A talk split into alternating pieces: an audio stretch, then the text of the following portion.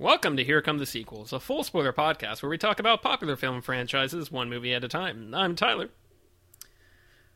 And I'm just so deeply, deeply embarrassed and ashamed at the realization that the Snyder Cut will be coming out before No Time to Die. I'm getting it out of the way early, folks. I'm just, I'm mentioning it now. I'm not letting it go. I mean, I'm Alex. And speaking of what the inside of our heads look like, uh, if you were to freeze frame this movie with the subtitles on, where all the Muppets are standing around and the subtitles say, Broadway, Broadway, Broadway, that's what the inside of my head looks like all the time. It's Britain. uh, yeah, this week we are talking about The Muppets Take Manhattan. Um... They were they got there before Jason. Jason had to take Manhattan from the Muppets, uh, it would seem. Have not seen the movie, but I'm assuming that's what happens. Uh, Alex, do, do you have information for us about the movie? I, why, yes, Tyler, I do. That was a wonderful segue, and now I'm going to ruin it by mentioning how wonderful that segue was. The Muppets Take Manhattan, directed by Frank Oz from... Not twenty thirteen. Why are you lying to me, Rotten Tomatoes? eighty-four, From I believe. nineteen eighty-four, yeah. It has an eighty-three percent and a seventy-six percent. The problem is, when I go to the normal in- info area on the Rotten Tomatoes page, it lists off the release date for the streaming, not when it was actually released hmm. in theaters. So, Neither. Rotten Tomatoes, I'm not going to say you need to fix your site, because, you know... But fix your site. Is it is it assuming that that's the only thing that's going to matter in the future? Is when yes. something when things start streaming. Also, get our review of A View to a Kill on there because nobody else's is. um, probably I gave it a rotten and Alex gave it a not rotten. I would have if I get, no. I, I definitely gave it a rotten. Okay, well, cool. Then I don't remember that one. Alex is. I don't. I don't care if we're ever considered legitimate critics. That's, I just want our reviews for that movie on their that's, site. That's not the one with the telescope that recently collapsed, is it? That's GoldenEye, right? Yes. Yes. yes? View to a Kill is Roger Moore, right? I, that doesn't really. It doesn't the really clarify. Giant it. Blimp over the Golden Gate Bridge at the oh, end. Oh, who's the bad guy in that? Oh yeah, Christopher Walken. Oh right, I thought he was in one. Of... I, he's like a, yeah, a Nazi yeah. science Wait, experiment. Wait, so so is that the one with the big telescope? Oh, I... no, no, no. That's the Sean Bean one, right? Which which one is there? Is I, we have what, watched what all of these movies, about? Audience. I need I need to really establish this. You say there's a giant telescope. I don't know. It's, Give me more it's details. The, it's the big dome thing. I think it's the one with Sean Bean. Where Okay, that's that's GoldenEye. Um, the the end giant. Is the big dome. Was it a satellite dish? Was it a giant si- satellite dish? Yes. Yeah, GoldenEye. Yes. It was GoldenEye. Yes, which recently that uh, it maybe telescope's not the right word for it. Whatever it is, it's a big thing for looking into the stars. And recently it collapsed because of like funding issues. Um, oh. They weren't able to upkeep it, which was something. Um, anyway, topical. This also says James Bond and the Giant Peach, and I. Do you want to watch that movie? Sure. Miss Spider. Well, I see Surely I've that's ensnared a joke you in my made, web. Right? What? can you get Can you get that t-shirt on ThinkGeek? Probably. Yeah. Um, We're not sponsored by ThinkGeek, though, so don't, yeah, don't, don't give your money to them. Don't enter the promo code sequel. Please. Um, is the upcoming... If uh, If we ever get a sponsor... a sponsor that offers promo codes, the the code we're going to ask to be used is sequels question mark. So we always have to say sequels. Is um, is the upcoming Wonder Woman uh, uh, motion picture, is that Wonder Woman nineteen eighty-four or nineteen eighty-five? nineteen eighty-four. Do you think As in, do you think there will be a scene in this movie akin to the scene in uh, Glow where they just talk about Muppets Take Manhattan for a minute? Does that happen? There's a scene in, there's a scene in Glow where um, uh, uh, the producer, Chris Lowe, Chris Lowell played him. Bass, Bash. When Bash is talking mm, to yeah. Betty Gilpin, and he's like, did you see Muppets Take Manhattan? They did a Whisper Network, and here's how I think we should do this. And then they just do their own Whisper Network for the Glow show, and it works. That's very good. It's And a good way to get us back to talking about this movie instead of look, I'm not going to say events. I'm going to give Wonder Woman nineteen eighty-four an F if they don't do that, but I'll see you all on Christmas. Tyler, what is your best thing and your worst thing about the Muppets Take Manhattan? I bet Chris Pine has amnesia like uh, Kermit. um, yeah, I think my best thing about this is the overall um story. Uh, maybe not necessarily individual elements, and we'll, we'll get into it. I think my experience in general with the movie was kind of um, uneven. I feel like there's a lot of really good stuff and some stuff I'm like, eh, that didn't really work. Um, but uh, I really like the concept, and I know it's it's not like a particularly original concept, but the idea of like, oh, they're they're trying to make it big, and uh, Kermit's trying to. Um, get his his show produced so all his friends can come back to Broadway and get paid, uh while all his friends are having to like go back home, and you know they're they're waiting for the big break. uh I think it's a really fun premise, and I think it allows the movie to um actually have like acts, uh, which maybe not was not necessarily uh, the case for the last two. um I think the structure overall makes more sense, and, and you can tell like where the movie's trying to go. It has a sense of direction. Um, in general, the fact that we're following these characters and there is tension in terms of what's happening to them. Um, and I think, because we, t- we spent a while talking about how uh, A Great Muppet Caper was kind of it, weird because all the characters were actors, mm-hmm. or were, were being actors playing a character very similar to themselves. And so it kind of just sliced through this layer of, of tension and, and didn't really allow there to be any sort of, like, investment in the plot. Because it's like, well, this is all a movie, but also we're not getting enough of the making the movie part of it to really have an interest in that side either. This one is a lot more like, it's just a story. Uh, the Muppets are all hanging out.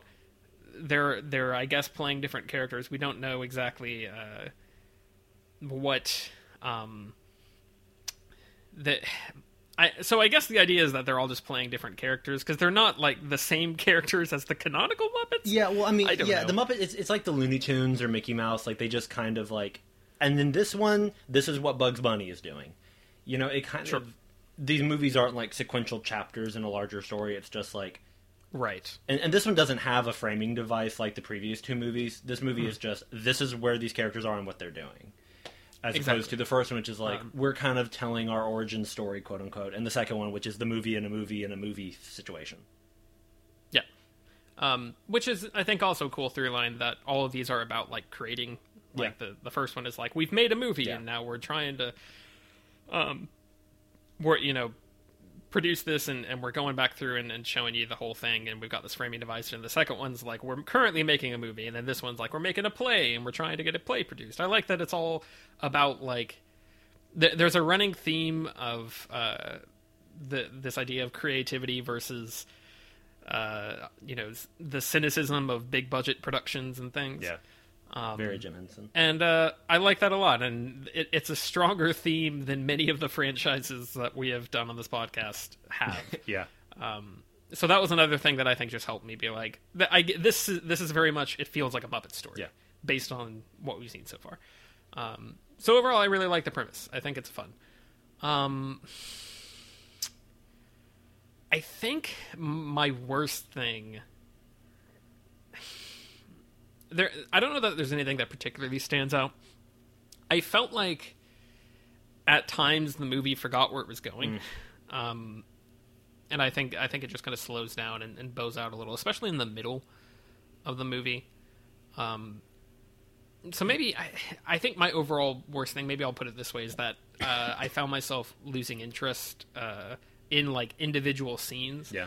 Um, and unlike with the last movie, I was able to get back into it pretty quickly uh, when something new happened that I was excited about. I, I think I mentioned with Great Muppet Caper, there were a few times where I was like, oh, that's really, this is really interesting and funny. Keep doing stuff like that. And then it would not do stuff like that, and then I would get bored again. Where this one was like, okay, I'm I'm enjoying this.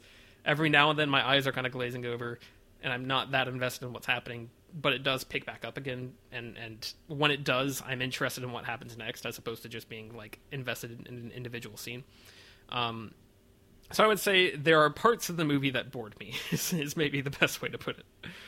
Um, and I think that also kind of goes hand in hand with I don't think it's quite as funny as either of the last two. Um, so again, there's the trade-off of, like, emotionally there's more there, in my opinion, but also uh, it, it it did not get as many as many chuckles out of me. So uh, I can, that that that goes right in. I have uh, two best things. So just to expound on what Tyler was oh, saying, snap.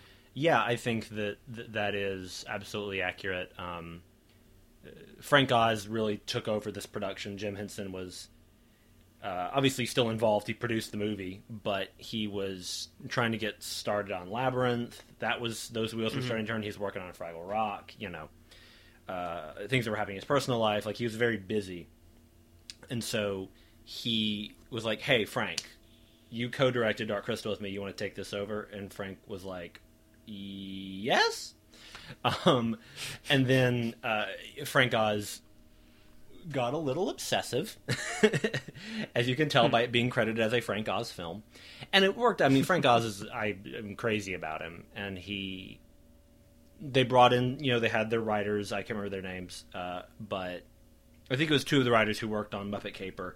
But then Frank Oz was like, this isn't really working. And, and so he has, like, a major screenwriting credit on the movie, because he uh, wanted Fra- Frank Oz. I'm, I'm gonna, there's a quote that, that Henson said about Oz and his, like, understanding of of his characters, because I think what Oz really wanted to do.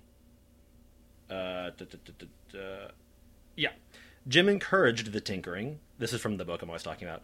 Oz said Jim was, quote, very precise in terms of his characters and what they're all about, and thinks through that depth of why they are and where they came from. And all of that creates wonderfully real characters. That uh, uh, Oz really wanted to make this a character-driven story. He wanted to mm-hmm. make this about their, the characters' relationships to each other, give them stakes. He uh, wanted to give new dimensions to these characters, and I think he really succeeds in that. I think this movie has more heart. I, I think it's very sort of the inverse of Muppet Caper, where it has more of the heart, and as such, and Oz has admitted to this, like, there's not as much lunacy. It's not as silly. Yeah. It is still very silly, but it's, I, I, I feel the same way. I didn't laugh as much. I don't, that, that's my, my, my worst thing is that I don't think it's as funny as the previous two movies. But one of my best things is I think it's I think the character work is, is strong and is interesting, um, and we we can get into the shades of that, um, and that I think that really paid off, and I think it would have just been fixed if they had still allowed for some of that goofiness that we had, using, like, having the anchor of, like, we have our solid plot, our foundation. We're going to tell this story, A, B, C, D, et cetera. But we can also be silly and crazy. And this isn't a drama by any means, but I, I, I'm going in circles. Yeah. Uh, my other best thing is the Muppet Babies dream sequence. Uh, it's super adorable. I love that song. Um, I love when Rolf says, "She'll be a doctor of diseases and help you with your sneezes." I think that's such so cute and such a great lyric. And um, I love it. And it obviously spawned the Muppet Babies T V show, which is great, and did a lot of Star Wars stuff, including Baby Piggy walking around with uh, donuts on the side of her head. Sure. Uh, dear. Alex? Um, I think I'm gonna be the one who's who's liking this movie the most. Um, oh, yeah, yeah, yeah, this yeah, yeah, might yeah. be my favorite of the, the three we've watched so far. Oh, wow. I can see that. Um, yeah, Tyler, I... I had a completely different experience. I wasn't bored at all, and my best thing is going to be the consistency. Mm.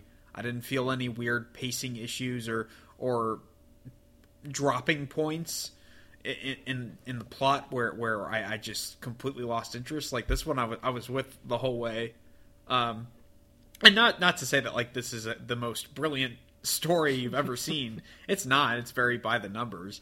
Um, but I, I, you know, points to the movie, like, I didn't feel like it was wasting my time. Sure. Um, the way that, not not so much the first movie, but the second movie, it did feel like it points as like, guys, yeah. I, quit shoving a plot in here that you're clearly not interested in. Like, stop. Just just go with the lunacy. Whereas this one, it felt like, oh, I, I was willing to go with there being, you know, slightly less crazy humor. Yeah.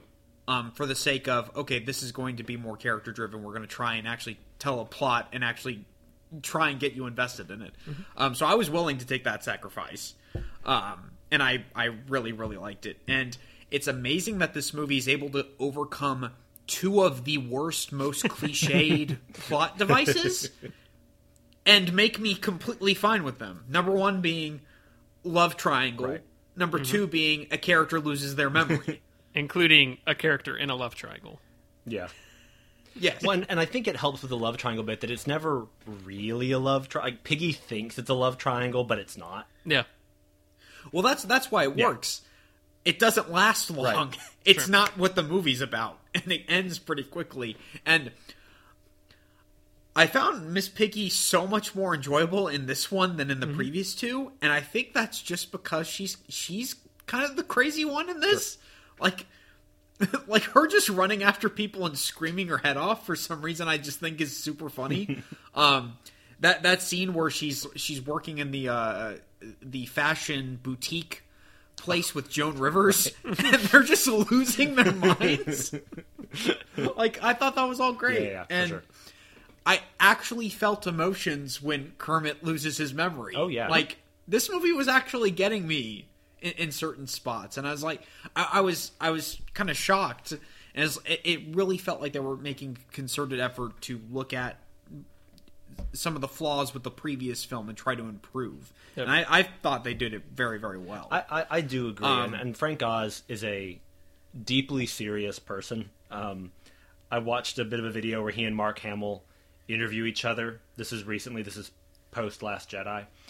And it's yeah. it's really fun to watch. You know, Mark Hamill's very animated. He's this big storyteller, and he's doing voices, and he's like, yeah, and then this, and da-da-da, and this whole long story. And then it would be Oz's turn to talk, and he would go, yeah, some directors have no idea what they're doing. And that was it. Like, he's just this incredibly dour, serious man who is obviously extremely funny. He's an incredibly gifted comedic performer. Um Right. And I think that was something that he really, that side of him really comes out in, in what he did for the script. And I think it works, definitely. I hadn't thought about it, but this is, this movie, I think, more than the previous. And I know, I know you, Alex, you've liked the movie so far, but like, this movie is very much an Alex movie in that way of like, it's very plot focused. It's very like, yeah, let, let's tell yeah. the story. That's a very Alex yeah. thing. I, I like my structure. Yeah. I like my, my characters being proactive, and we know what their goals are, and, and we see them try to achieve them. Um, when all when when the band splits up, when they all go their separate ways, like it's super it depressing. Yeah. That's a lovely song. And I, I I feel like this movie, it feels like it's it's almost like an active attempt to redo the first movie. Yeah. In a way, where it's like, okay, the first movie is like, okay, they're going to Hollywood to try and make a movie and be successful. Yeah, but the movie's not really about that, and they really get it handed to them on a, on a silver platter when they just get there and ask for it. Um, which is funny in and of itself, but it's like, okay, but where's the conflict? Where's yep. the, you know, where, where's the it's, drive to really accomplish the goal? It's Whereas really almost like, a like skit movie that introduces new characters with every skit. Like that's right. that's kind of how the first one plays out. Right. Whereas this one is like, no, the, the goal that they are trying to achieve is very hard, and it, it, they keep getting doors shut in their faces, and early on in the movie, they, they don't think they can do yeah. it, so they break up.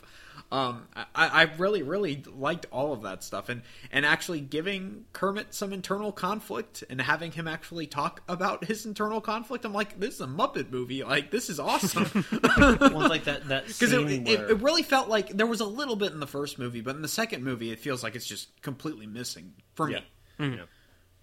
Yeah. Uh, I think this movie in particular, it really just highlights the stuff that I didn't like about uh, Great Muppet Caper. Mm-hmm. Yeah, no, I, I, I, I see what you mean. Uh, well, do do your worst thing, and then I'll I'll say my thing.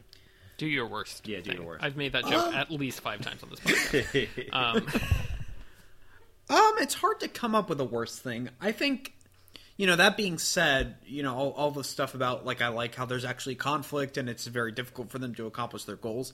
I do think that once Kermit runs into the guy, the son yeah. of the, the guy who, the, the Broadway agent, I feel like then it starts to wrap up too quickly, hmm. and then it's like, okay, no, no, we need we need Kermit to lose his, his mind. We need we need him to lose his memory. Yeah. We need something to happen yeah. for, to have conflict for the rest of the movie. Um, it felt like that at that point, it felt like we were being shortchanged a little bit. That's very convenient. Um, but aside from that, no, I I really thought this was very, very good. Awesome. And it's it it probably is my favorite, uh, despite it not being the funniest. And I still think the first one probably is the best songs overall. Yeah. But I, I I thought this was an active improvement over the second one, and I felt it was more consistent than both of the previous films.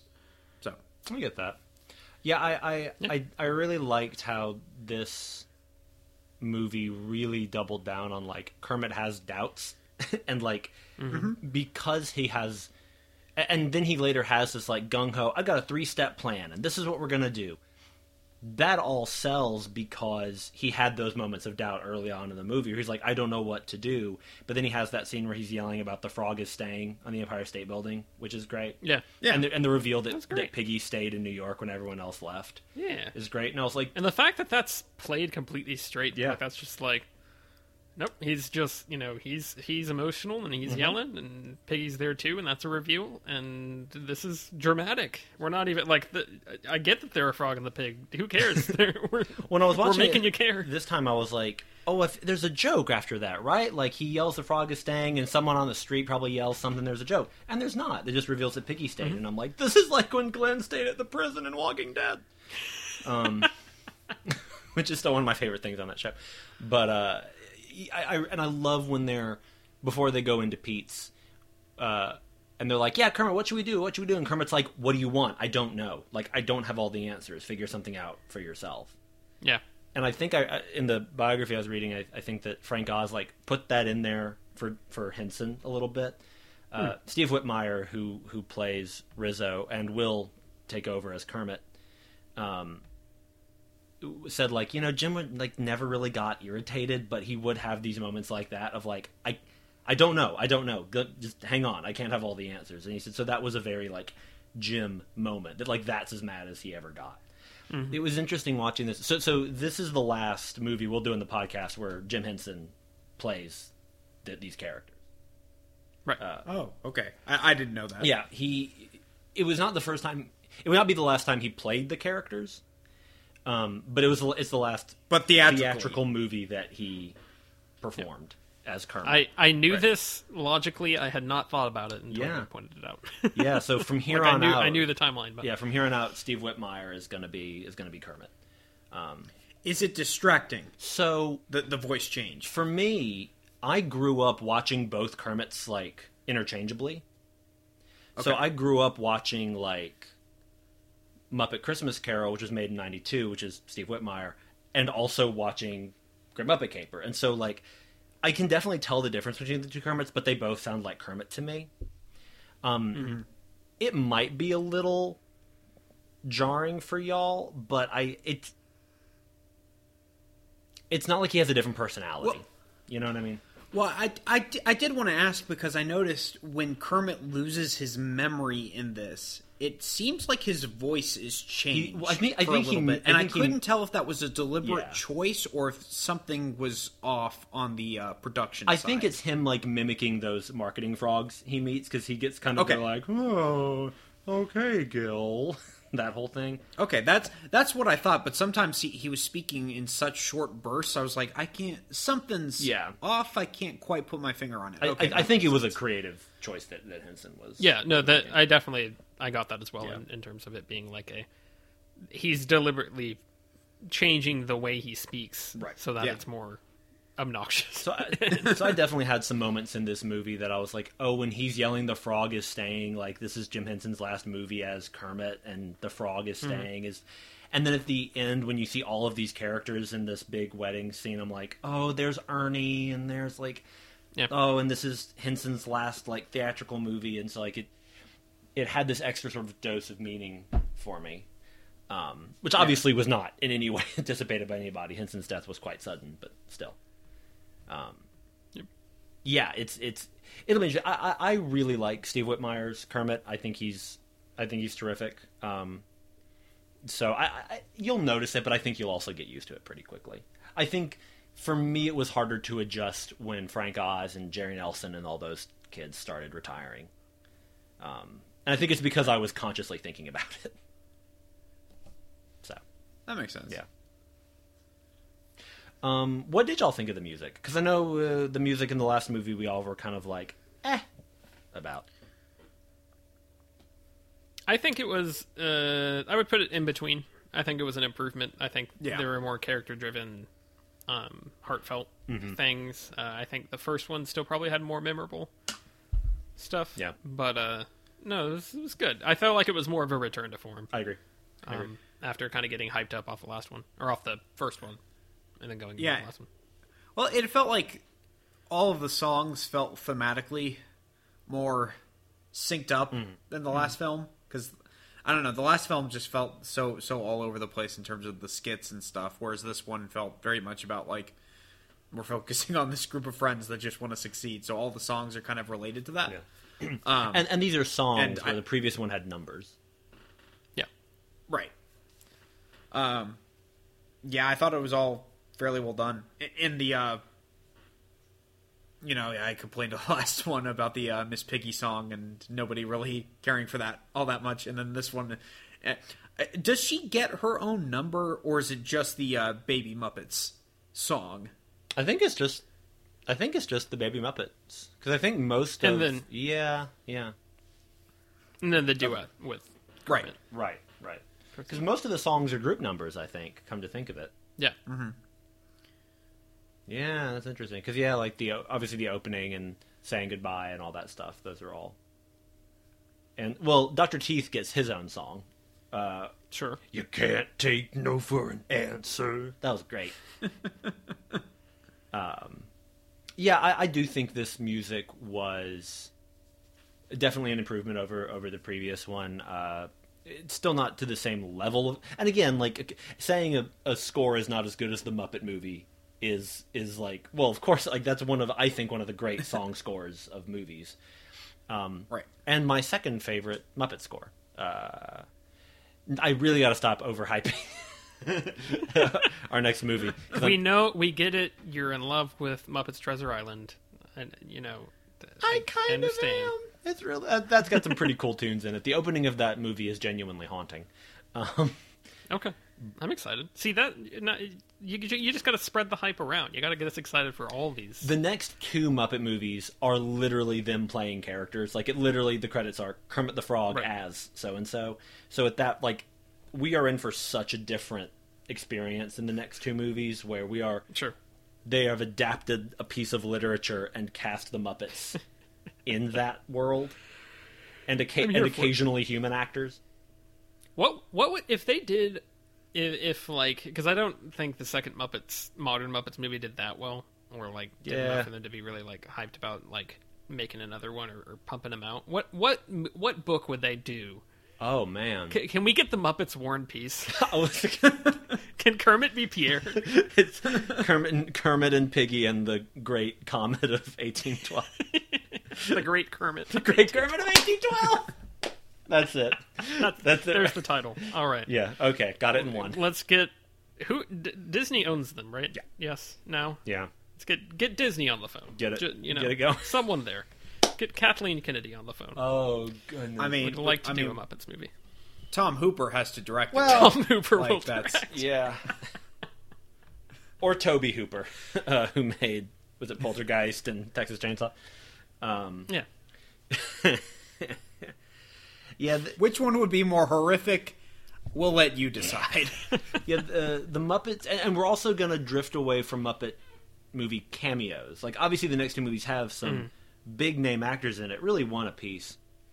And then when the Muppet the Muppets reboot, then it's like cameo, cameo, cameo, cameo, cameo. Yeah, um, which is fun. This I, one I, really, I like that because this one had Joan Rivers. Joan Rivers, um, Art Art Carney is the. Producer uh, Lonnie Lonnie Burner, whatever, the producer's dad, the one who's only in one scene. That's Art Carney, who's like a huge deal. And uh, James Coco is the guy in the with Snookums. Oh, Snooky Wookie want his num num. You know that guy in the dog the dog uh, dog store. Um, yeah. And uh, there are other ones. Gregory Hines, the great brilliant Gregory Hines. Is uh, the jogger who uh, Piggy takes the roller skates oh, yeah, from. Yeah, yeah. and I adore Gregory Hines, uh, star of one of the great movie dance sequences from a movie called White Nights that I haven't seen. And uh, sure. Brooke Shields is in this movie as the customer at the diner who says that she's dated some rats. Mm-hmm. And I was like, oh yeah, from Blue Lagoon, that movie I didn't know what it was, but I stopped because I saw it on T V a few times as a teenager, and, well, now you know why I stopped on that movie. But, uh, oh. I was a, I was uh, a younger man. But yeah, uh, Brooke Shields, and um, she's beautiful. What am I saying? We respect women on this podcast. Yeah. Um, yeah, sorry.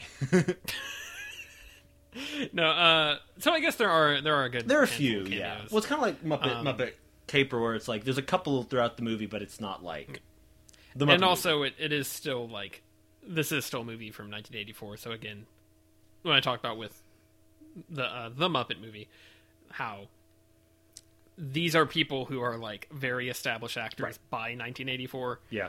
Uh, as opposed to...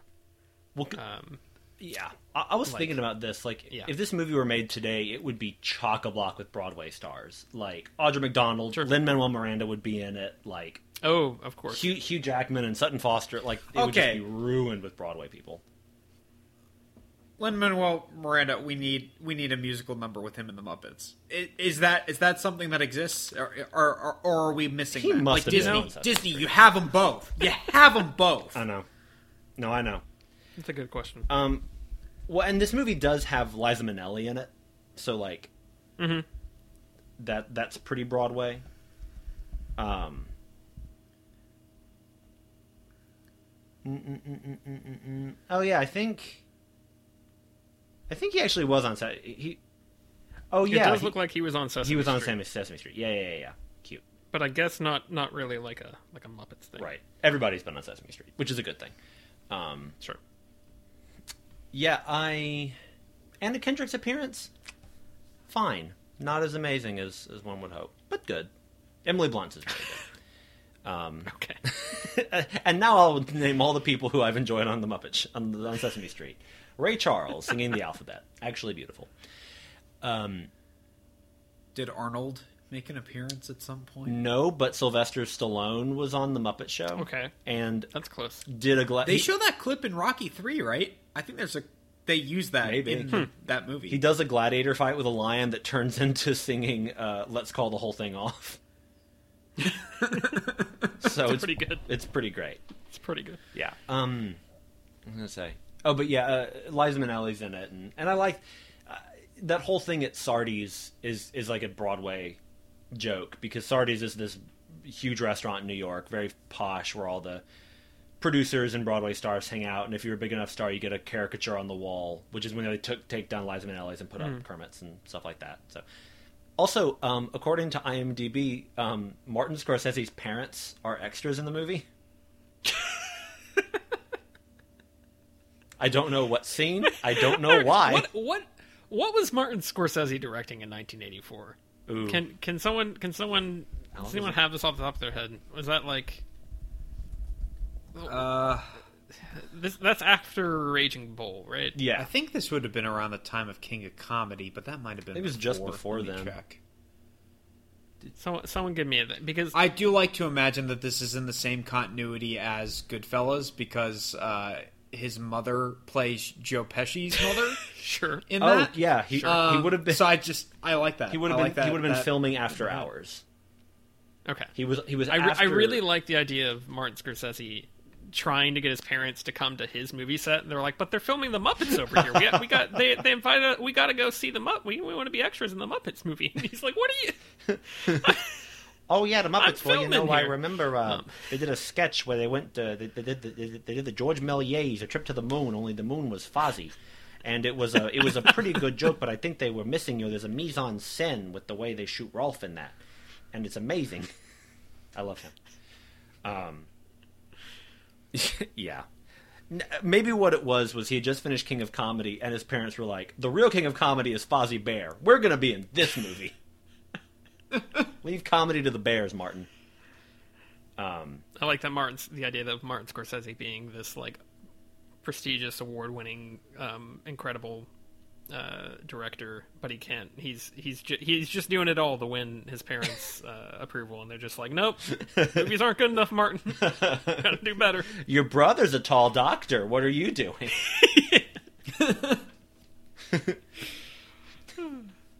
um. Okay. So the movie that we're talking about. Yeah. Uh, um. Yeah. Go ahead.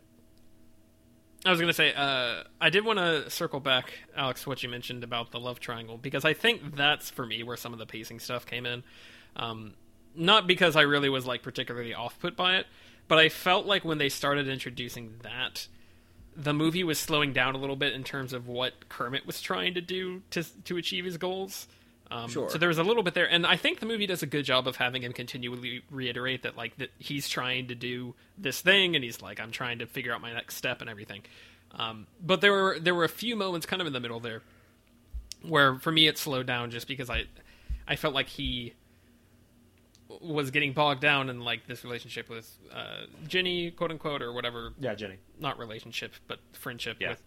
With, basically, just it, it wasn't really... It it felt like it's the momentum slowed um, at parts of the middle, and that was kind of where that got to me. Maybe for me it was just that at the end of every scene with them, we'd get a sight gag with Miss Piggy in some, you mm-hmm. know, quote-unquote inconspicuous position. That's just always I, funny. I will say the, the scene of her uh, trying to watch them while there are construction workers uh, catcalling her. Yeah. And yeah. then she bends the metal pipe. Screams. It's it's good. Yeah, that, that is a lot of fun. Th- this movie definitely does the... Uh, it begins a... Not really a trend, but like... human actors in a Muppet movie that are not famous and don't really become famous later. And this is not an insult. I mean, I believe both of both uh, the guy who played, I think it was Lonnie Price is the actor, and, and the woman who played Jenny, they both still work. I think he may have become a director and a producer, but like oh, well. they're both they're both working. But you know, it's it's not like you're watching this movie and going, that's I don't know, that's Diana Rigg, that's crazy, mm-hmm. right? Um. Yeah, sorry. Martin Scorsese's Wikipedia has a list of his favorite movies as of two thousand twelve, and the most recently made of those movies is from nineteen sixty-eight. I will not say the title because I, I want Alex to like Martin Scorsese. oh, oh, oh. It's okay. I, Christopher Nolan already burned that bridge, okay? I mean, I, I sometimes you just got to move on. I'm here to present the uh, Game of the Year award, and it looks like it's uh, Spyro three, Ripto's Rage. No, Martin, that came out many, many years ago. No, I think that's what it says. I think it, I think, no, Martin, they're dragging him off, and he's like, Spyro three was robbed! It was robbed! How? Uh, How? I, Why are we not moving on? How? I order you to move on. I cannot move on, we, Alex. I, feel I refuse like... that command. And you are one to be saying, let's move on. I mean, come on.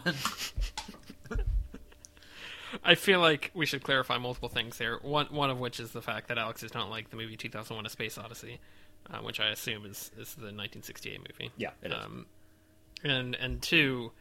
Uh, is the fact that, in, in case anybody missed it, I just need to, like, reiterate this and make sure that I was not imagining things. Um, at the Game Awards twenty twenty, Christopher Nolan presented the Game of the Year to to The Last of Us Part two, and it was weird.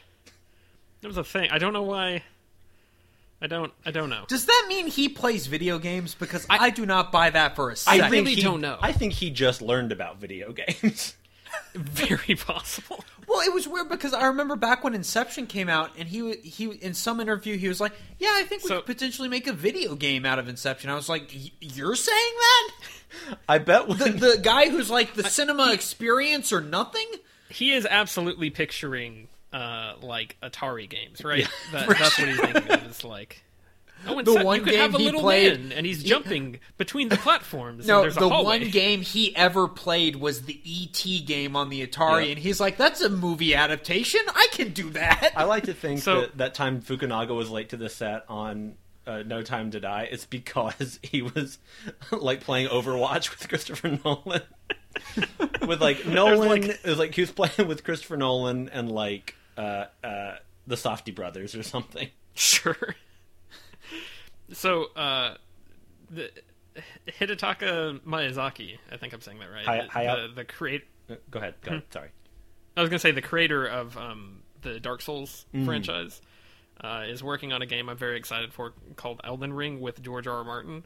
What what what developer would Christopher Nolan partner with to make a video game? What uh, who? um, I want to say is... Naughty Dog, just so we can get the old school logo, which is Naughty Dog.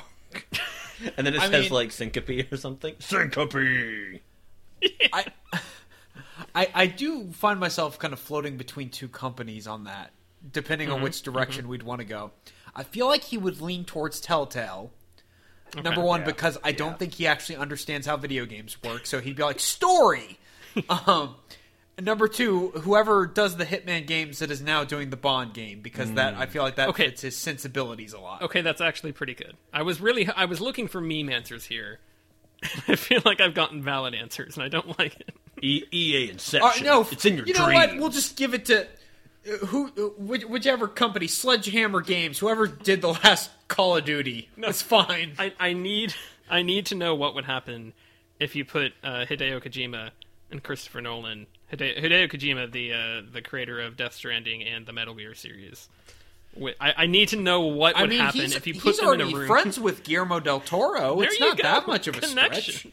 I want I want them to be in a room together and be like, all right, you guys have two weeks. We'll, we'll supply you with everything you need to survive and make games. Make a game. Yes, the, and, the, and it has to have the Muppets in it. Yes, the the, the famously similarly temperamental, the famously similar temperaments of Guillermo del Toro and Christopher Nolan. Yeah. Well, I think it's amazing. I have what seen them doing. in a room together. I think uh, it's like when you watch an interview with, when they ask like Del Toro what the what, what what concerns him about the future of movies, and he's like, "We're moving too quickly, and we're not letting our films absorb." He doesn't talk about technology. He doesn't complain about mm. phones. He's just like, "There's so much happening. We're not slowing down enough to really absorb it and, and let ourselves let these images really rest with us." And I'm like, "That's really beautiful, Guillermo del Toro. I love you." And Nolan's like, "Phones." And then he starts like angrily churning butter. I, lo- I like Christopher Nolan a lot. It's just it's kind of funny to talk about him this way. So, um, this movie, which is really it's fine. It's a good no, it movie, fine. and I feel really like is. we are. I don't know why we're getting so sidetracked, because normally that only happens if it's like we have nothing to say about this. Um, well, I, I think the the thing I'll say about it, and and, and kind of why I think we're we're getting sidetracked, and why this episode probably won't be as long as as the other ones. I think it works because of the simplicity. That's it's right. not overly complicated. It's not bouncing all over the place. It's just like, we have a story. We're going to tell it in ninety minutes. Like, I really appreciate that mindset. And, and like you were saying, Britton, it seems like that was an active attempt by Frank Oz to make it super character-driven and, and you know, very plot-focused. Yeah, right. I, um, I definitely think so. so. I, I, I think all that's in the movie's favor. Uh, Tyler, you mentioned that there was a moment in the movie that might be your favorite of the franchise, your favorite, like, please. Yeah, take, take it was a moment that. that turned into a character because it was reoccurring, and the character was I, I don't remember his name, or I don't know the actor's name, but Jenny's father. Oh um, yeah, Pete. And the fact that he would continuously just devolve into these monologues, like he starts off with one to Kermit that goes for a solid thirty seconds, yep. where he's just like, "People is food." Food is city. City is not people. Peoples is peoples, and it's the mo- like it's a it's always like a parody of you know the wise old yeah, yeah, yeah. Uh, you know restaurant owner who sits down and, and kneels over the bar and he's like, "Let me give you some life advice," but he's just saying utter nonsense, and he does this multiple times throughout the movie. Yeah. Um. All I can think of is the uh, the landlord from Spider-Man. Is he in two and three? Yes, Mister Uh, Ditkovich. Yes, who who tells uh, Peter Parker that he is a good man and Mary Jane is a good woman, and therefore they should be fine. Um, it's because like that's and then that he acts from. surprised when uh, Peter's just like, "What?" Yeah, um, but I just don't know how like anybody. I'm amazed that Sam Raimi. I don't. Maybe he's never watched uh, The Muppets Take Manhattan. I'm amazed that anyone would go near this.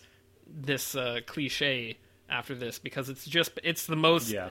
exceptional blowing up of the the way they could have done this. It is brilliantly uh, funny because he'll be like, "Peoples is peoples is potatoes," and two more nouns is tomatoes. And he's so that actor Louis uh, Zorek is terrific. He's a, a Broadway guy himself. Mm-hmm. Wonderful. And I have said Peoples is Peoples many times in my life when having it, you know, about coworkers and like some frustrating patron or something. I'll go, Peoples is Peoples. You know, what, what do you want to well, say? I, I appreciated that they have that joke and they have it land, but it's not just like the character actually, like, he thinks he's done everything he needs to do to help and he just leaves. Right, right. Because Ginny immediately comes in and says, oh, he's making you all soup. Like, he cares about you and he wants yeah. you, because he realizes the position you're in. He's been in that situation. Like, so I, it, it's like they did a good job. Like, there's like two levels of subversion yeah. there. Right. Where it's like you have the one level where it's, where it's, oh, we, we have this wise sage character. All he's going to say is nonsense. And then he's actually going to help them. It's not, it, it's more than just, he's going to give wise, wise words of advice and literally nothing else. Yeah. And I, um, he also yeah. does, I think there's a joke, I can't remember what, how it plays, uh, but there's something that, that happens when they ask him to send telegrams to all his friends. Yeah. I don't remember what the actual joke is there. Oh, yeah. I think he, he, he starts he, writing a letter and he's like, dear frogs and pigs and chickens and things. Yes. Well, he's just like, Peoples, Manhattans, Broadway. But I think he says something about like, but, but it's very, po- it's actually very like positive. He's like, is success, yes. is Broadway, yes. is working, is dream. Like, it's actually quite beautiful. Yeah. Yes. And Fo- Fozzie's reaction when he's in that cave with the hibernating bears, and he's just like, Kermit needs me. And I was like, yeah! Yeah. Is is this the first appearance of those Muppet Bears? Because they're yes. terrifying. They yeah. are quite terrifying. They are kind of terrifying, yeah. They're not the, the scariest Muppet in the Muppetverse, to me, is still the... There are... Not the Muppet Babies, but there are babies who are part of like a marching band, and hmm. I, I think it's in the next movie. And they're in the uh, the wedding sequence at the end. Mm-hmm. You'll see a bunch of babies, and, and they're just yes, awful. I know. They're awful. They're the worst. Marvin Suggs is kind of creepy too, um, but uh, but yeah, the, the the Muppet Bears are are pretty scary, um, and I really liked in some Five Nights at. Five Nights at Fozzie's, am I right? I, oh! Speaking of uh, DeviantArt T-shirts, you can get. Uh, that's the uh, that's the Tom Hooper slash Toby Hooper version of a Muppet right, movie, correct? Um, but but the, either way, it's terrifying. But there's a scene where uh, where where Rolf is working at like a, a dog, uh, like like a, a pound, I guess, essentially, or, or something, and yeah, James mm-hmm. Cogan comes in to drop off the dog, and, and then he starts talking to Rolf like Rolf is like a dog dog, and he's like, stay, stay. But at one point he goes, sit, and Rolf just like lowers a little bit. He's like, okay. Which is also a very bizarre and off-putting scene, because Rolf is like the jailer for he's, all these dogs, and they're all like, let well, us even out, worse than out. that, the dog that's brought in is a real dog, real dog correct? Yeah. All of the other dogs are puppets. Uh-huh. Correct. Yeah. Well, it's like they it... cut to them laughing at him and making fun of him afterwards, and I'm like, so, so the one dog that was brought in is real. I'm. Yeah, it's the inverse of a. My brain hurts. Okay. There's a beautiful Muppet Show sketch that is just Rolf holding a little puppy and singing "What a Wonderful World" to the puppy. And it's gorgeous, and this is like the inverse of that, where you took that idea and were like, "What if this is kind of weird?" And I like when Gonzo's doing a uh, like this feat of aquabatics and stuff, and they're like, and the chickens will be singing, uh, doing their impression of Tony Bennett singing "New York, yeah. New York," and then at the end they're just been clucking, and the audience member goes, "It didn't sound like Tony Bennett to me." Oh, I think it's so good. Yeah. The opening scene is just strange. I like how the the opening premise of the movie is they're graduating from college. It's so silly. It's like, oh yeah, because they're all in college. And there's and there's a student showcase, and they bring the house down. Yes. Mm-hmm. And then at one point, Animal's chasing a woman, yelling, woman, woman. And the audience is just like, oh, oh. And it's an interesting gag because it, it, it reminded me a lot. It, it's very Harpo Marx from the Marx Brothers, where that joke has not aged well, that you have this character yeah. chasing a woman, but like if you know the characters, you know Harpo is a sexless imp. He has no idea. He he would there there's nothing. He's just ch- he doesn't know what he's doing. An animal's just animal. Like he's not. There's nothing lascivious, but at the same time, you're like, oh.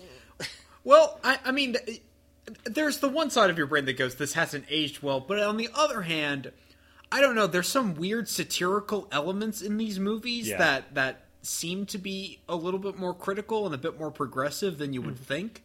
So I don't, I, I, I, I have a hard time telling sometimes if like, is this, is that just a joke for the sake of a joke, right. or are you actually trying to say something and right, you're just right. being funny about it? Right. I, yeah. And, uh, I, I, I actually think the joke kind of ages well because of that. Like the fact that literally everyone in the auditorium, all they do is laugh sure. at yeah. it. Um, I don't know. I, I, th- I thought that was really interesting. Yeah. I, I like I said, I, I don't, I can't necessarily gauge what the intentions were, but yeah. And the, in some ways, it, I don't know. It's weird. Yeah. Well, and then they cut to Scooter, who looks right in the camera and says, "That's you." And Martin Scorsese, Martin Scorsese's like, "What if I made a movie about Jordan Belfort and basically did that at the end, but nobody got it? Jordan Belfort isn't a thing yet, but I, but I have the green sight." Well, I assume he is. I mean, I don't. Yeah, I don't know. I don't. My name is Eight. Martin Scorsese Reed. I'm Howland Reed's third son. And I'm also magic. Are you? Is is is Martin Scorsese turning into Regis? A little bit. Look, Regis passed away earlier this year, so I've been trying not to do the the voice in respect for a genuine, sure. honest-to-God gem of entertainment who I loved unironically. But he's just he's in he's in all of us, guys. We can't we can't he'll, ne- he'll ne- we'll true. never get away from him.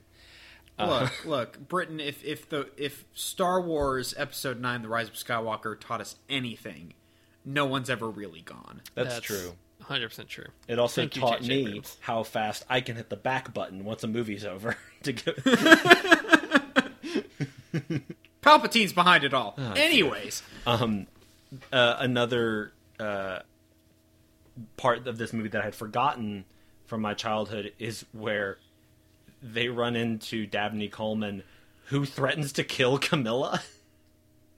Um, he's the he's the fake producer.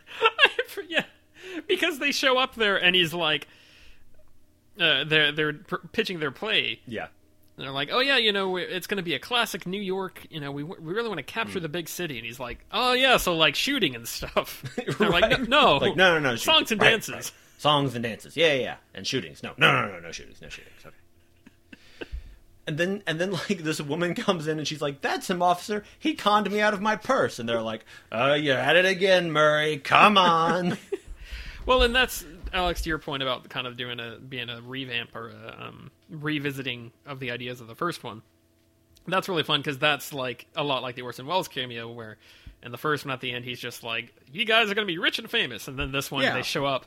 And at first I thought they were going to do that where he's like, "All right, yeah, sounds great. I'll make you guys rich and famous." And I thought they went so far as to cast the same lady to play the secretary for a second. I realized it wasn't the same actress, but I, I, I was just like, wait, okay, maybe, okay, it's just the scene setup is the exact yeah. same. Okay, moving yeah. on. Yeah. And so they go in and then he...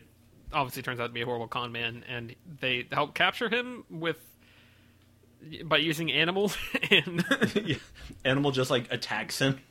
Bad yeah. man. And Gonzo's just like, "This is crazy." um, one of the secretaries, uh, oh, the, actually the sec- secretary for Dabney Coleman is Gates McFadden from Star Trek: Next Generation, hmm. uh, Doctor Crusher. So huh. that's kind of neat. Maybe yeah. that's where I recognized her from then. Yeah, maybe. Um, and I have not watched, like, any of that show. But... I was going to say, you are a huge Trekkie. yeah, I... Um... It's amazing how that's one thing that hasn't rubbed off on me from other media. It's like, I, I don't watch Star Trek, and I have no interest aside from the movies that they don't like, apparently. Sure. So. Thank you, J J Abrams. J J, you should have stuck with Star Trek. Come on. Um, what else did we like or not like from this movie? The um, one thing I will say about the the the plot elements that are super contrived that actually ended up working for me, I really, really detest the fact that they just hit Kermit really hard and that brought back his memory. Oh, I love that. Because I, it's Miss Piggy who one, chucks him across the room. That was the one the thing that did not work super well for me. And I was just like, okay, I, you're already going with a cliche and you're just like doubling down on the cliche. Well, I think it's effective because he he actually is like really hurtful to Miss Piggy uh, yeah. right before she throws him across the room into a chair and then he knocks his head and wakes up. Um, like he's like, I would never date a, a pig. How dare you? That's insane. Yeah, and he's making a bunch of puns at her expense. Yeah. yeah. Um, and so I think that's, uh, that was effective for me because I was like, oh wow, this is, this is kind of cruel. Uh, and then that happens. I was like, oh, that's pretty fun. Okay. Um, I think it worked well for me. And especially because the amnesia plotline was like, again, talking about the thematic parallels in all these movies. Now we're exploring Kermit in an office environment doing normal silly office things and how like he is very creative and he is able to actually yeah. elevate the things they do, um but it's also like he's clearly a smaller person because of this thing, because of the position he's been put in. Like he's he's he's so much more like close-minded and um again can be more a lot more hurtful. uh And I think that's that's really interesting. I, again, these movies continue to just like work this stuff in, where it's like entirely about trying to uh, establish your creative identity in a world where you also need to worry about money and worry about, you know, where you're going to live and where you're going to eat. Um, right. And so, yeah, th- I thought that was all uh, fascinating. I'm really glad they continue to stick to that through line. They're sleeping in lockers at the train station. Yep. That's, uh, the Muppets are just so endearing. um, I love the turn that Kermit, once he loses his memory, he just goes and works for frog marketers. Yep. Like, who are all a... such dull characters. Bill. Um, well, I'm Bill, and this is Gil. Hi, Gil. Uh, that's Bill, I'm Gil, and this is Jill. Hey, Phil, you know Bill and Jill. I'm Gil, or whatever. They're all yep. so just, like, dry. And then he goes, Ocean Breeze soap. It gets you clean. What? Yeah, I thought all of that was Wh- so funny. Which, again, uh, going back to the first movie, where the, the plot of the first movie, to whatever extent there is one, is is uh, the, what's what's his name, trying to get him to... Uh, oh, yeah, the Hopper. Be a, be a marketing icon for frog legs. And now it's like, okay, now... Is a little better. He's working with frogs, um, but he's still like he he's selling out. Just I like hang out with the, hang out with the same suits. People. Yeah, it was so adorable. um, I really also enjoyed the uh, s- sort of the Tarzan trash in the camp scene where all the uh, mm-hmm. rats are in the kitchen. Yes, like, skating on the butter pats and stuff. I thought that all that was really fun. And apparently, it looked like yeah. that was they actually hooked up a puppet to a butter pat on an oven. Sure. Yeah, that, that was the, the one place where I was just like, where I, it wasn't. It's not so much a, a negative, but yeah, yeah. it's going to sound like a negative. It, it's not a point where I was immersed. I was mm-hmm. I was kind of taken aback. I'm like, how did they do that? Right. Yeah. Yeah, and I, that this I don't have an explanation for. The past two movies I was able to give yeah, sure. some kind of... I have no idea how they pulled that stuff off. And I love when they do that. You know, that's the wizardry of puppetry. Yeah. But Miss that... Piggy chasing down the robber who grabs her purse is maybe mm-hmm. one of the best sequences I've ever seen in my life. I feel bad that I haven't brought it up earlier. Just... She's just screaming oh. the whole time. And, yes. and the fact... Because that's the one that ends with her... arguing with Kermit yeah. and um, Gregory, Gregory Hines, Hines showing yeah. up, right? Yeah. Which is wonderful, because this is like... And this is the thing that's been done since this point, and maybe it had been done before, but I think it's done really well here, and it feels like it is like maybe where... Or at least help this cliche originate, or this joke originate. Um, yeah. But basically, they're having an argument, and Gregory Hines shows up, and he's like continually siding with each one of them. Yeah. Or Kermit's yeah. like... Uh, Or basically just saying, or no, I think Piggy accuses Kermit of hugging Jenny, and he's like, you hugged Jenny? What? no, no, no, no, no. It's even better than that. It's, you can't go with the huggies, man. Yeah. They use the word huggies. Yeah, but then Kermit's like, well, you know, she's my friend, and she doesn't spy on me. And Heinz is like, yeah, you shouldn't spy on people. And then at one point, he's because he's trying to get his skates back from Miss Piggy, who used to use them to chase down the um, mugger, I guess. Yeah. Uh, and he, at one point, he's like, "I'm just going to tie him off while you guys keep arguing." It's fine. And he like bends down. And then at the end, he's like, "I don't really want him. I just like running in shorts." And then he runs off. It's very good. Oh, he's that so. Was, I, I had forgot about that. That was a good cameo. Um. Yeah, he's he's yeah. A, a, an amazing dancer. Um, yeah, the, I mentioned briefly earlier, he, there was a movie called White Nights. I don't know what it's about, but there's a, because Gregory Hines was a tap dancer, like a Broadway choreograph, choreographer and tap dancer and, uh, and director. And in the movie, he and Mikhail Baryshnikov, who was a, a ballet dancer, do a dance sequence together that is both tap and ballet. And they kind of shift back and forth between the two styles. It's amazing. And watching like Gregory Hines do ballet the way a tap dancer would, and then watching Mikhail Baryshnikov do tap the way a, ball- a ballet dancer would, is it's just extraordinary. And it's set to, like, a very eighties, like, rock song. Pretty good. Oh, man. So strong. uh, uh, I was going to say, I uh, I like the fact that Rizzo is getting an expanded role. Because, like, oh, in the last yeah. one, he, he showed up, uh, and he was he was there. He didn't mm-hmm. really do a whole lot. Um, but this one, it's like, oh, he's actually like a participant. Like yeah. he's he's a waiter at the restaurant, and he's trying to get all his buddies uh, jobs. Yeah. And a great scene that ends with um, Jenny's dad yelling at uh, some penguins who are also looking for jobs, um, which yes. is pretty funny. Uh, the yeah, I think he's a really funny character, and I, I like you know we mentioned the whisper uh, yeah. sequence. Um, where they go to the restaurant with all the paintings of all the famous celebrities and try to swap out Kermit's painting and, and start a whisper campaign for the Broadway show. Um, and uh, they they end up all, all the rats like come up to try to grab food, and everyone just loses their minds and runs out screaming. Yeah, Rizzo is um, about to be in the in the next few movies. He will be one of the major characters. Mm-hmm. Um, so yeah, it is, I knew that for Christmas Carol. So that's yeah, yeah, for sure, and and Treasure Island certainly, because he, he and Gonzo become like a double act, um, mm-hmm. and I'm sure it also helps because like Steve Whitmire, who becomes Kermit, also plays Rizzo, um, so that'll be that'll that'll be a lot of fun. Right. Um, yeah. And also I was going to say in terms of uh, Kermit disguising himself and getting into places, I really love the sequence where he pretends to be a hotshot, yes, uh, like executive. He's got, like, yeah. an, an afro and, like, this pink suit and everything, and he's going up to his secretary and be like, oh, no, we go way back. You don't have to call him to figure it, to tell him uh, I'm coming back there. I'll be, I'm just going to head right back in. And he goes in, and he's like, man, I got the the best script for you. It's it's Bonzo. It's Boffo and all that. Boffo. and, and then the executive just ends up throwing the script in the trash when he walks away. It's pretty good. Yeah, John Landis. Pretty good.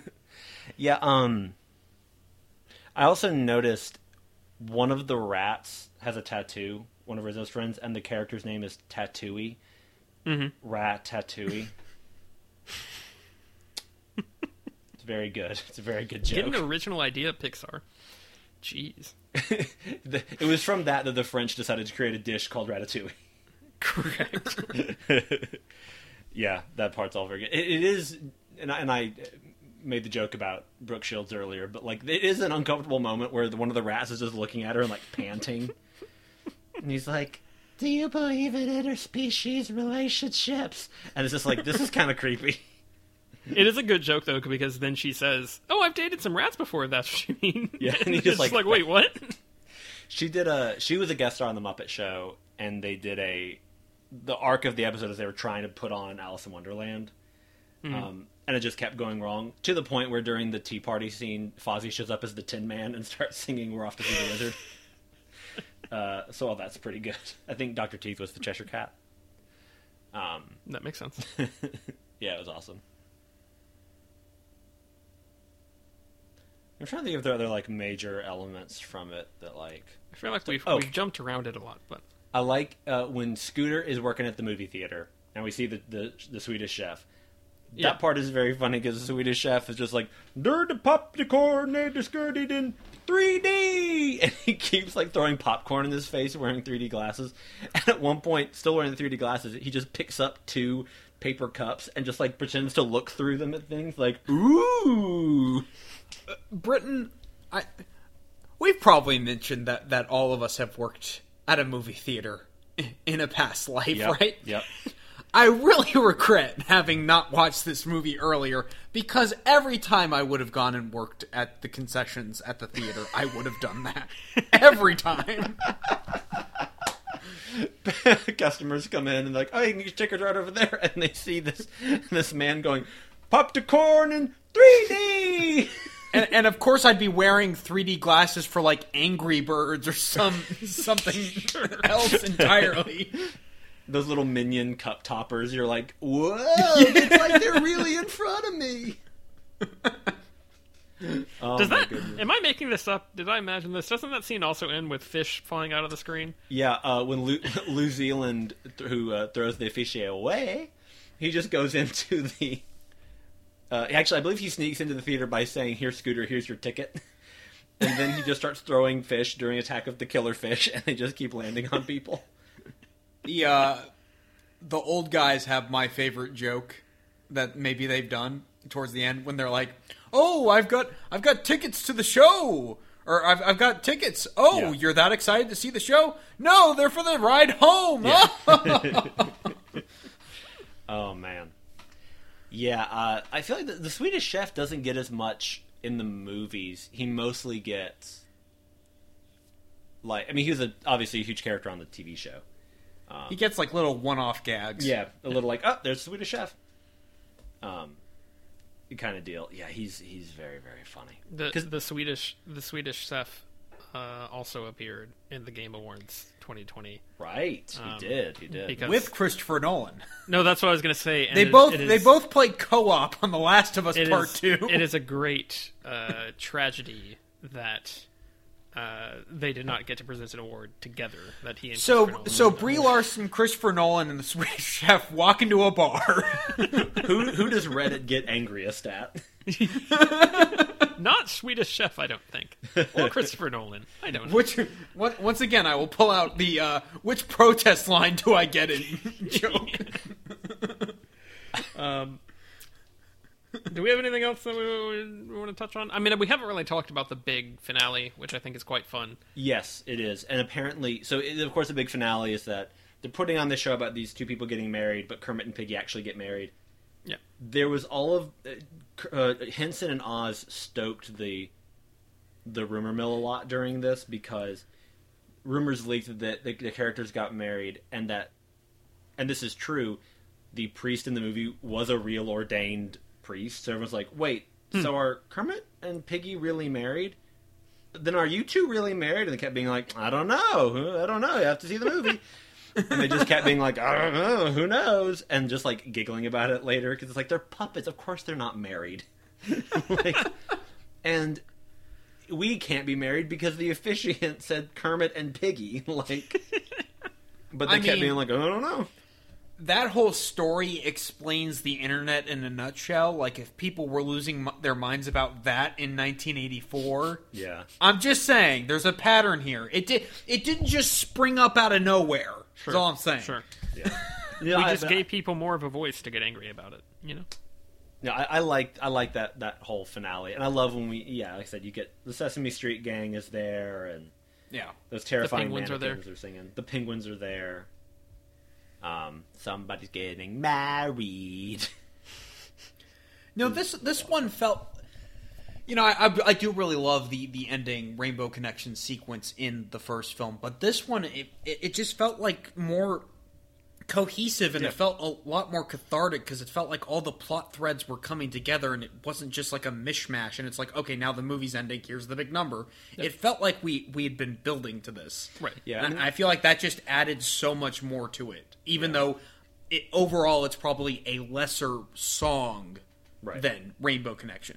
Yeah, I mean, the first movie is very much a, hey, if we made a movie from the Muppets, what would we do? And it's yeah, literally, right. it's the Muppets as a movie. Whereas the right. future films are like, okay, what can we do with this narratively? What can we how do we really approach this? And so you get the movie within a movie thing, and now you get this, which is just a story using the characters. And then the next two movies are literary adaptations. Sure. Um, cast and, and everything with the with the Muppets. Uh, Something else we haven't addressed yet uh, that I just remembered and need to point out is that this movie does display Kermit getting uh, run over. And yeah, and it's super dramatic z- and terrifying. Zooming out on Kermit's broken body as uh, bystanders mill around and, and yeah. try to figure out if he's okay. I'm just looking, at, and then there's that ridiculous scene with Linda Lavin as his doctor, where uh-huh. yeah, he, he, she's like, "Well, let me see, let me check your reflexes." Just bending his legs completely behind his head, and she's like, "Yeah, you definitely have amnesia." I think at one Very point good. she like taps one of his legs and the other one kicks. Yeah. Oh, it's so silly. Oh boy. Yeah, do you guys want to go on into grades? Sure. Yeah. Alex, remind me what I gave the first one. We first gave... one you gave an A. Yeah. Okay. Um, I think I'm going to give this one an A, um, which is okay. the same grade I gave the first one. Um, overall, it is my favorite. Um. But I can't quite go to A+. Still, still a couple of little things here and there that are kind of stopping it. But this is this is my favorite Muppet movie thus far. I was really, really surprised by how much I liked this one, yeah. and it was it was it was a it was a very good time. Yeah, I'm gonna go A minus. Uh, I think I liked it. I enjoyed it a lot more than the last one. Um, still. Uh, I felt like at parts it, it did not fully flow together for me, uh, but I had a good time with it. Um, what what did I give the last one? Uh, Great Muppet Caper, you gave an A minus. I'll do A minus for this one as well because I really just feel like it's the inverse of. Yeah, I feel like which, sure. whatever the, one movie doesn't do as well, the other one does, and vice versa. Like they just right. I, I do think the Muppet movie is like, as far as the films go, the quintessential like Muppet experience. If someone was like. I don't know the Muppets. I don't really know. I mean, I'd probably start with the Muppet Show. But, like, the Muppet movie right. is, like, this is them. These are their songs. Like, this is this is the Muppets. Mm-hmm. Um, but, yeah. I do, I do, uh, yeah. Uh, for me, I think this one has been the weakest so far, but the weakest Muppet movie is, like, you know, my... my my least favorite bite of pizza. Like, it's not bad. It's still an amazing uh, experience. Uh, and now we get to dive into our final segment, which is recommendations. Alex, would you like to go first this time? Sure. Uh, I have something better than the Austin Powers films, which... Little I, Nicky! I... I'm about half an hour through that third film, and I haven't made it any further. I was hoping um, the third film would be your recommendation this week. No, uh, I, I watched the movie Black Bear with a friend of the podcast, Cecilia. Oh, man. With Aubrey Plaza? Yeah. I mean, starring Aubrey Plaza, and you don't know Aubrey Plaza. But well, well, you don't know that. Okay, Britton. You don't know my friends. Anyway, go on. But, um, yeah, it's this super weird indie film about Aubrey Plaza plays this lady who's visiting this couple at a, you know, cabin in the woods. And it starts off really comedic, and then it gets kind of serious, and then it, it, it has several major twists and stuff that you're not quite expecting. Um, it didn't fully come together for me, mostly because there's a lot of... There's a lot of metaphor going on with, with how different scenes are supposed... Basically, there's like a turning point halfway through the movie that's supposed to give the entire first half like a new level of context.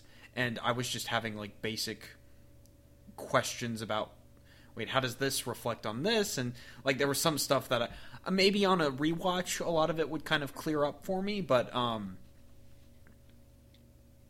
I, it was weird, like... Both halves of the movie were very, very compelling, and I liked them a lot. I almost just wish I had two separate movies about these two separate premises. Because it, it, the movie does really switch its premise halfway through, um, which I found kind of frustrating, and it didn't really feel like there was as much of a point to that as there maybe should be. Um, maybe I'm missing something. Um, but Aubrey Plaza is fantastic in it. Um, completely different from what I've seen her in. Um, and because the premise kind of switches, her performance changes. She She's almost giving two two different performances, um, both of which are, are different from what she normally does. Um, so I... Just as a, a, a film experience, I recommend it. Um, I think it's relatively short, too. I think it's like an hour forty-five. Cool. Um, very good performances, and it's just... It's interesting. I don't know if it fully comes together for me, but I think it's worth a watch. I think Sarah Gadden is in that, and I, uh, I like yes. her from uh, Enemy. What is, wh- where did you watch it? Yeah, I was going to ask that. Uh, rented it off of Amazon. Okay, cool, cool, cool. I'm seeing that it is... Uh... streaming only on Spectrum T V. Hey, the YouTube T V competitor that Spectrum, the the cable provider, is attempting to provide. So I don't. Sure. Uh, Alex, just, just what, uh, do you stop. Know... Just stop with the, the subscription services. Just leave it to Netflix and, and I...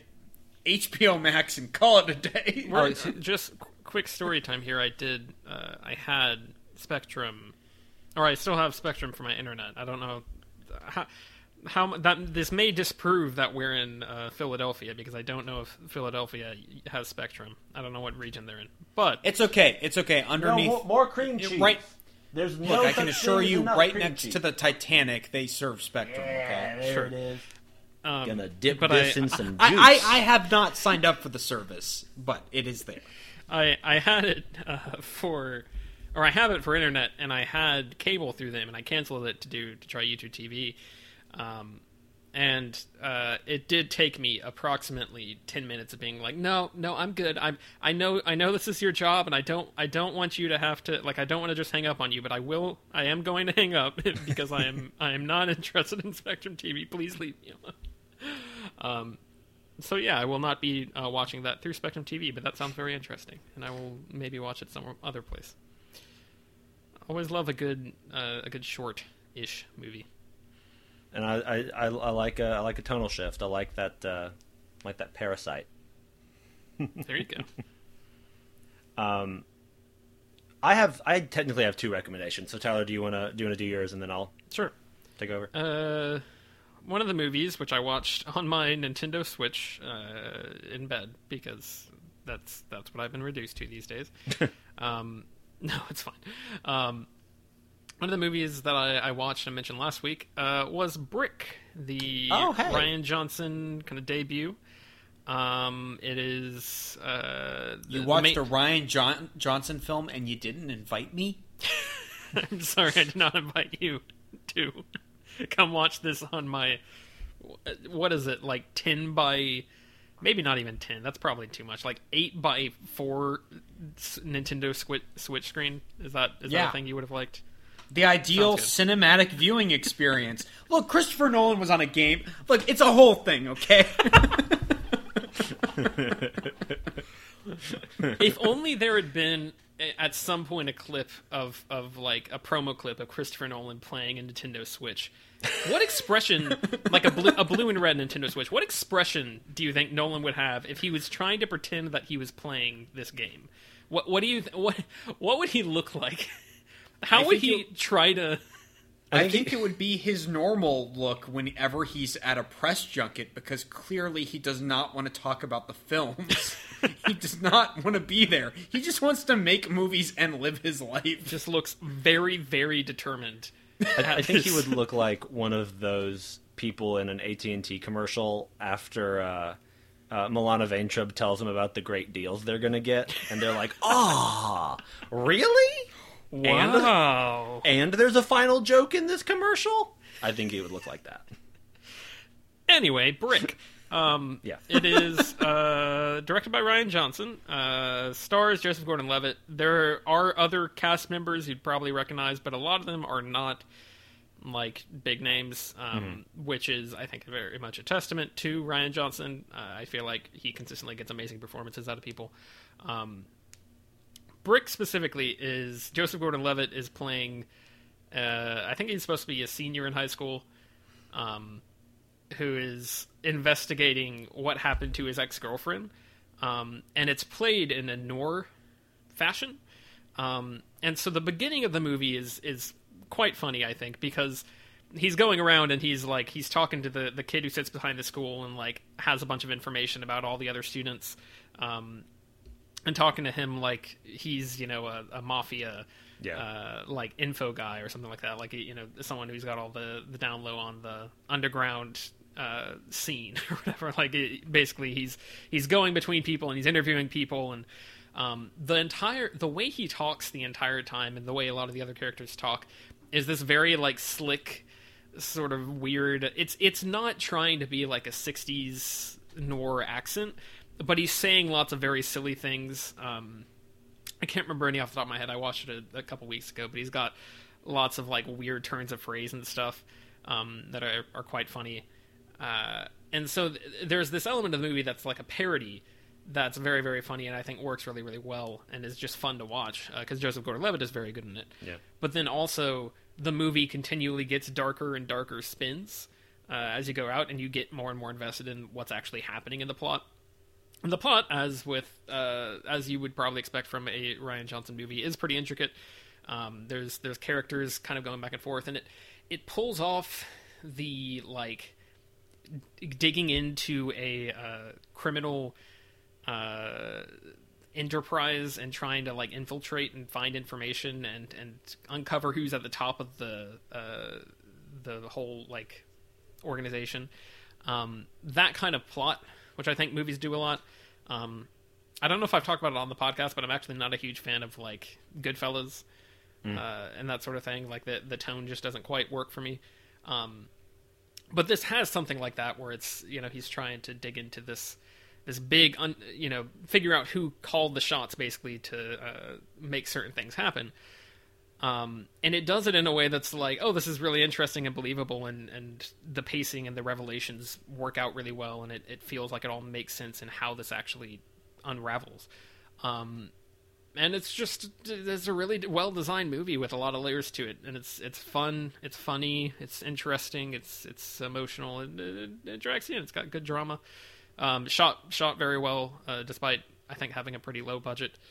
Um, it's in California, is where, like, the high school was set, and so, like, you get a lot of good shots of, good wide shots of mountains in the background, and, um, yeah, it's, uh, I liked it quite a bit. Uh, I, I'm realizing I need to watch Looper again. I don't know that yeah. I will watch The Brothers Bloom, but, uh, I, I, I need to watch... Seeing, I remember thinking it was alright. I don't yeah, remember I, I need to watch at least Looper. Because uh, I remember watching that and enjoying it. I think, Alex, you had showed it to me uh, quite a while ago. But um, I want to watch that again because th- it, I'm starting to think he might be one of my like favorite directors in general. He's, yeah, because, he's dependable, um, for sure.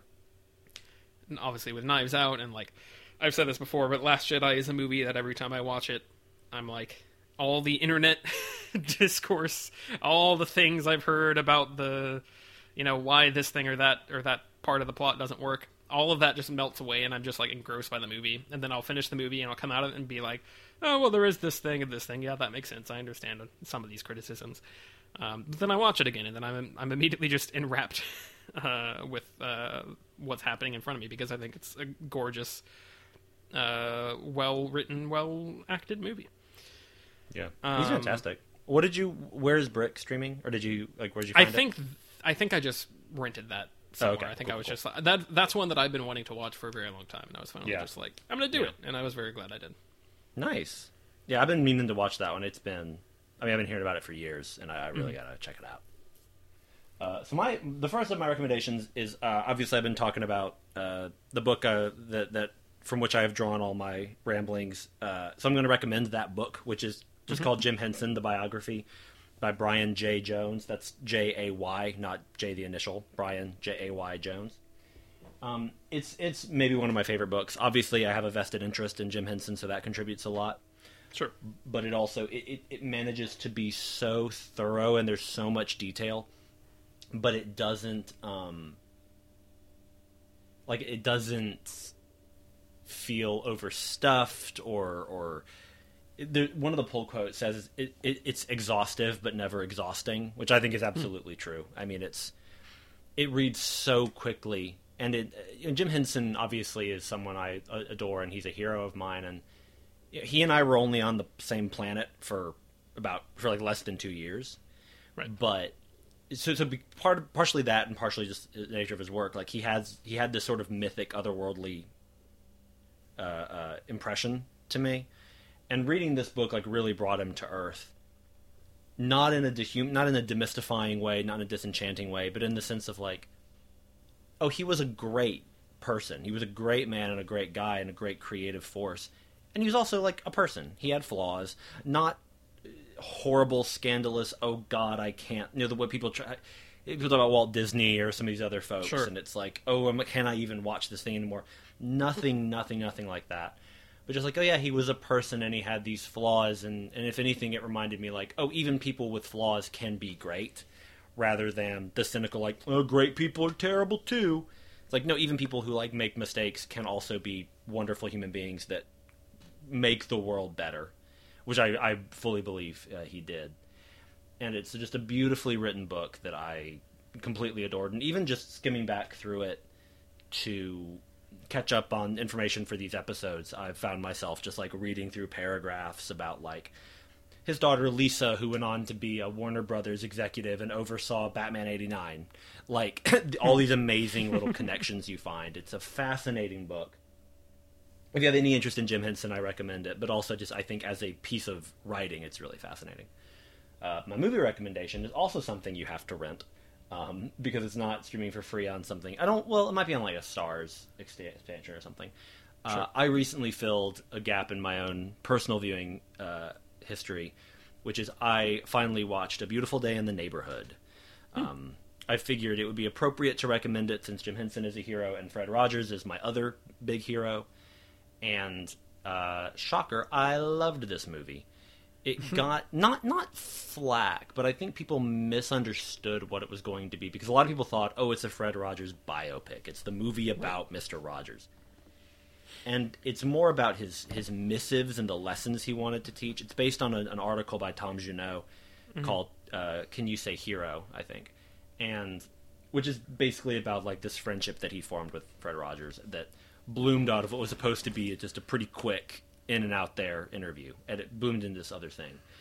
The movie extrapolates that and creates sort of a, a surrogate form of Tom Junot and this character Lloyd Vogel, played by Matthew Rhys from The Americans. Mm-hmm. Um, and and so some so like there are things in that that character is dealing with that I don't believe Tom Junot dealt with, but serve to. Uh, uh, I don't want to say prove, but like so, serve as as examples of how Fred Rogers' effect on people can make their lives better. And it's very much a movie about kindness and about all the sort of virtues that, that Rogers had and also extolled in others, while not sanctifying him, but, but humanizing him. Um, obviously, Tom Hanks plays Fred Rogers and is really brilliant in it. And I... I I remember when they cast him, I remember thinking, like, yeah, that's a great idea, but is it too obvious? Is it just stunt casting? Like, are they even going to try? Or is it just going to be like, look, it's Tom Hanks, it's Fred Rogers, you get it. uh, but it's not. It's real acting. Tom Hanks is not just a great movie star and a nice guy. He's a really talented actor.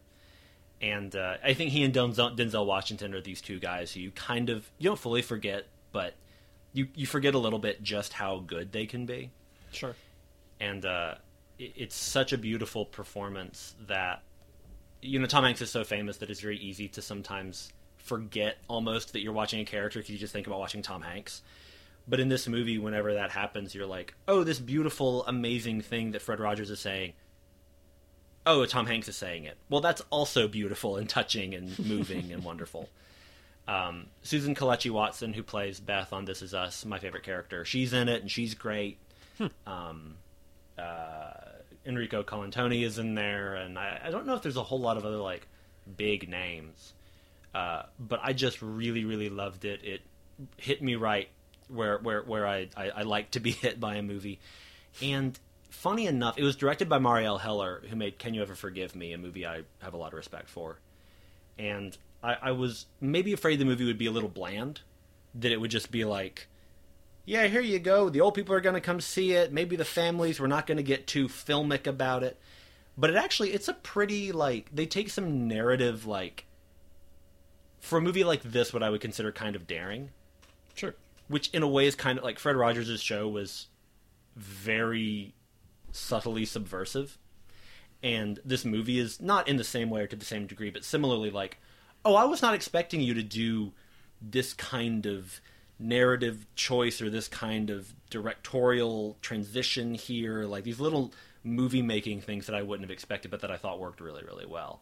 Um, maybe not all of them, like, I don't know that it's, like, a perfect movie necessarily, but I think it's a really great um, uh, uh, celebration of Fred Rogers and a great, like, hey, we are now going to carry on his tradition of trying to teach these lessons to, to adults and to children.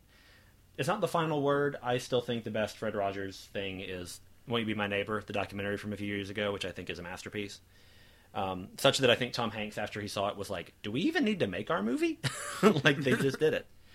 But uh, if if if you can... I, I rented it from, from work at the library, but, like, Amazon or whatever, like, it, it is really worth the dollars and cents to, to see it. I found it really beautiful, and I just think Tom Hanks is just marvelous, obviously, and it, it, it is an emotional experience that I found really rewarding and, and uh, enlightening.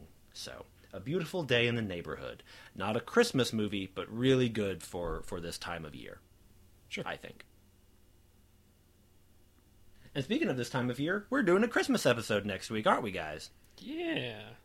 We That's... we planned it. We planned it this way. We actually did. Um, last year we went we went the whole month with uh, the the Santa Claus movies, which was probably a mistake, but you know what?